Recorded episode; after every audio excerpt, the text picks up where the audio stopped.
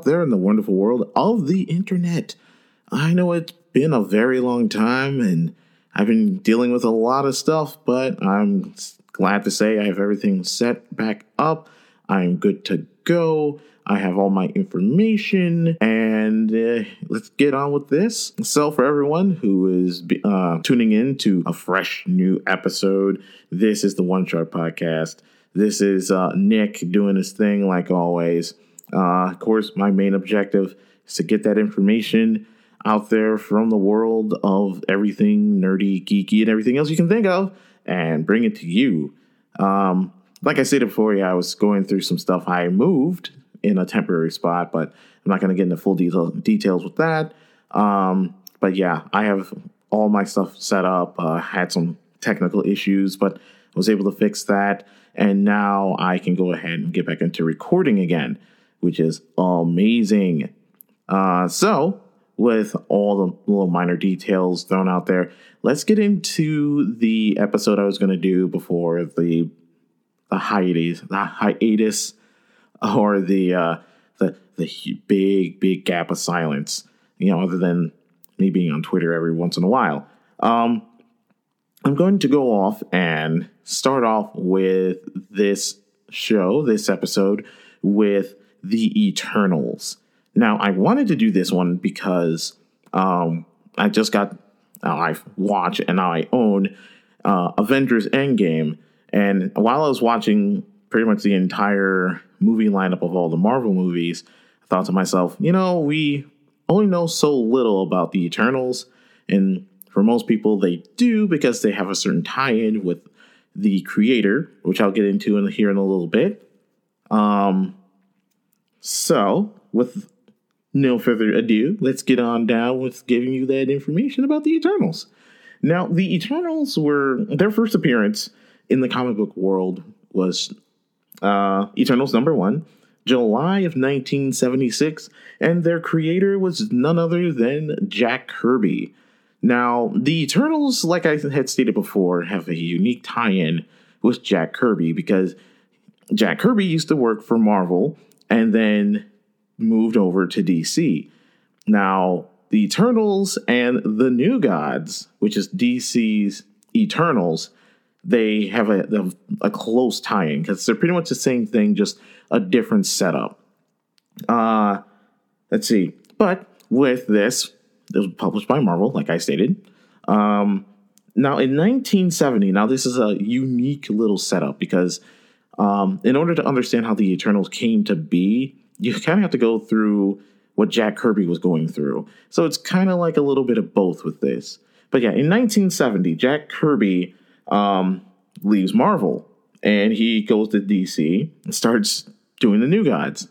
Um, like I just basically just said before huh, going around in circles.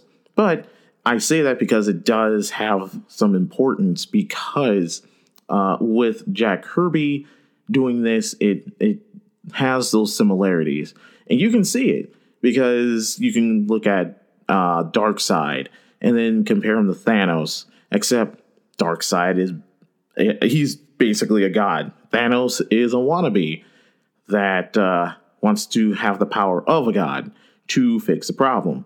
And then, of course, the Darkseid just wants to kill everything, uh, which is that that's your minor difference.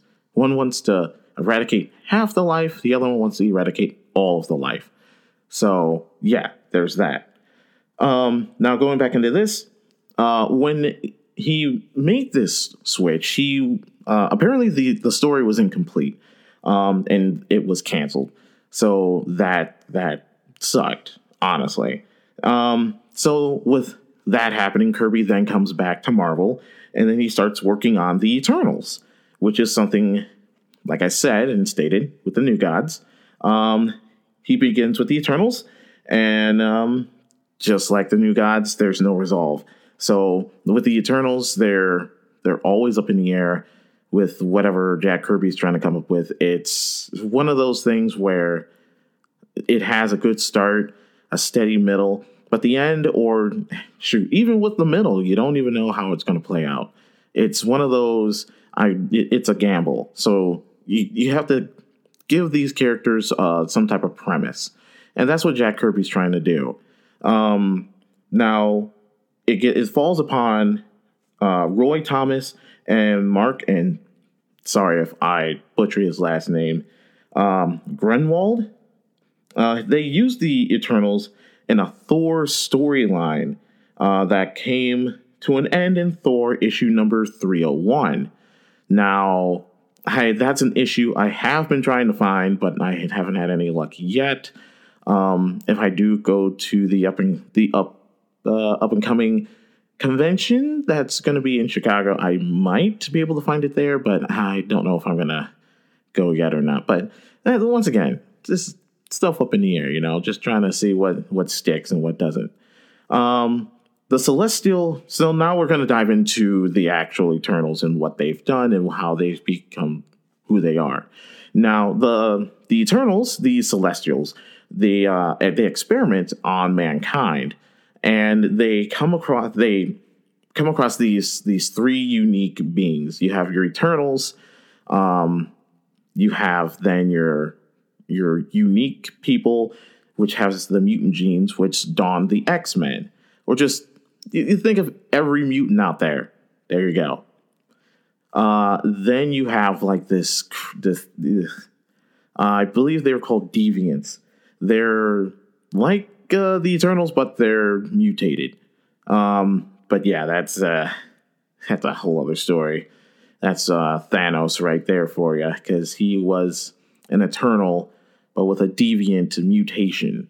Um, now the the Titans, who was created by Jim Starlin, and uh, the Uri- the Uranians, the Uranians, um, who was created by the great Stan Lee, um, they were reconnected as being Eternals as well. So it's it's two groups, three groups. It's growing because you you know it's it's a uh, mind meld in progress. You know, uh, now 1985, the Eternals come back for a 12 issue miniseries under the writer of Peter B. Gillis and um, ooh, Pen Peniller Sal Bus, Buscema. I am sorry if I butchered that because I feel like I did. Um, Peter Sanderson, a comic book historian, uh, quoted that the editor in chief, Jim Shooter, did not like Gillis's scripts. So Walter Simonson wrote the final four issues. So once again, this is a uh, one of those many. Oh, I better figure this out, or this works with that and that and this. It's a huge conflict of ideas and putting everything together so it all works, you know? Because you can't make a movie without some type of plot and premise, or you can't write a book with that same story, you know, that same setup. Uh, now, going further down this timeline, in 2006, Neil Gaiman and artist John Romita Jr. create a miniseries to make the Eternals role in the MCU or the Marvel Cinematic Universe up to date, which I'll get to that later on down in this show. Uh, was originally six issues, but then it, they had to make it seven due to a massive story. So there was a lot. There was a lot to uh, uh, bring in and really describe because the Eternals, of course, really, really, really big, big storyline. Um, so going into the finally the origin origin of the Eternals. So five million years ago, the Celestials is how this all started. Uh, conducted the experiments on proto humans, which dawned the Eternals as well as the Deviants. Henceforth, right there, uh, the mutation, Thanos, and then, of course, uh, with Thanos' little family, uh, Starfox, who we can't forget him, which is, would have been nice if they would have made a small little uh, uh, note, or, you know, they would have talked about him a bit in the movies, but it's the movies and their main focus are main heroes, main villains, and uh, support. Now, with um, with going back at those uh, experiments, uh, creates mutants, which dawns Apocalypse, Wolverine, so basically, all the OG mutants that now have a spot in the current X Men universe. Um, of course, Apocalypse being the world's oldest, Wolverine being just Wolverine, and so on and so forth. So we know how all that goes. Now, the Eternals aren't immortal, but they do have a very long lifespan. um, but they have a very low birth rate. So just picture being, you know, 50 years old, even though you look like you're 25, and you have, like, let's say one child born every two or three years. At least that's what I'm thinking of, unless their birth rate is like a normal average human being. But I'm not entirely sure with that. I couldn't find that information. Um, but that's when they started to interbreed with the humans, uh, which resulted the results were a normal human. Now, of course, with you know how that happens with uh, uh, eternal, um, you know, mating with a, a normal human. There's going to be uh, another unique person with a unique power. But um, we've seen enough movies and read enough comics to know how that goes. Now their abilities, now it's uh, it's very expansive, but I mean it's not too overwhelming. Um, it can go from concussive blast, super strength, um, reading and controlling minds. We have flight, illusion, teleporting, creating force fields. And uh, groups of Eternals, three at a time, can transform into Gestalt, um, or normally called as Unimind, which, um, yeah, it's think like the Mighty Morphin Power Rangers if you want to, and uh, go from there. Now, with all of that being said, um, for people that have been following all of the Marvel Universe stuff, and of course, then being bought up by Disney. Um, there is going to be a 2020 Marvel movie called The Eternals, where they have they already have the cast. I'm not sure where they are with the uh, production, if they started, if they're in the middle, or if they've even finished production. I'm not entirely sure, but I know at least with the cast, it looks to be um, pretty decent. Um, I only have uh, four that I I know of that are very uh, they're well known. Um, we have Angelina Jolie as Athena, Athena, not Athena. Sorry. Uh, Salma Hayek as Ajax, Kit Harington as the Black Knight, and uh, Richard Madden, who, who is going to play um, ooh, Ikaris. Ikaris, yes. Um, so of course, if you own Disney Plus, or if you've just been glued to the internet to see exactly what's going on and how it's happening, um, you know, awesome. I feel like this should be out sometime this year. I still have to look into see when and exactly when that or when it's going to come out because I would love to watch it and see exactly how well they did. Because with a movie like The Eternals, it can open up so many doors to so many things, like seeing the uh, the birth of Apocalypse, or seeing so you know like an eternal falling in love with a human and that human giving birth to uh, Wolverine or uh, something along those lines, you know, because it's it's it's expansive, it's big. Marvel is big. It's just don't you, you don't you never know where they're, they're gonna end, and and that's why I love love love love Marvel so much because of um, all the stuff they can do with their characters, regardless if it's like an awesome storyline or if it's one that starts slow and you know it drags, it lags, but then it picks up and gains momentum, and before you know it, you're loving that character more so than I don't know Gray Hulk. but aside from that point, um, that is that breakdown um, for what I, I wanted to do today.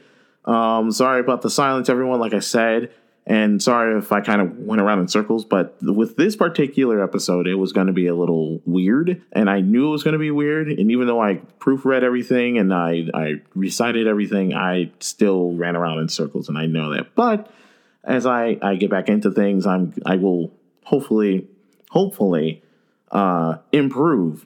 So, you know, I can help with the, you know, work with the craft words.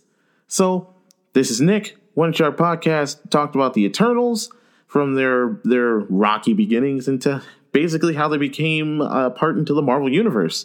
Um, of course, keep your, your eyes out for the movie when that comes out, because there's also going to be a couple other wonderful little uh, shows that are going to pop up. If you own Disney Plus, we have Loki as well as WandaVision, uh, which has different playouts of what happens with Scarlet Witch and Vision, which is going to be a really good good watch, I believe, especially with Loki.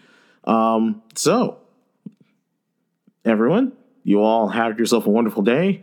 Um, seems a little, a little iffy right now, But um, just feels weird doing this again, but it doesn't feel too weird. So until then, go ahead and uh, modify your suits and polish your hammer because it's about to break it down. All right, take it easy.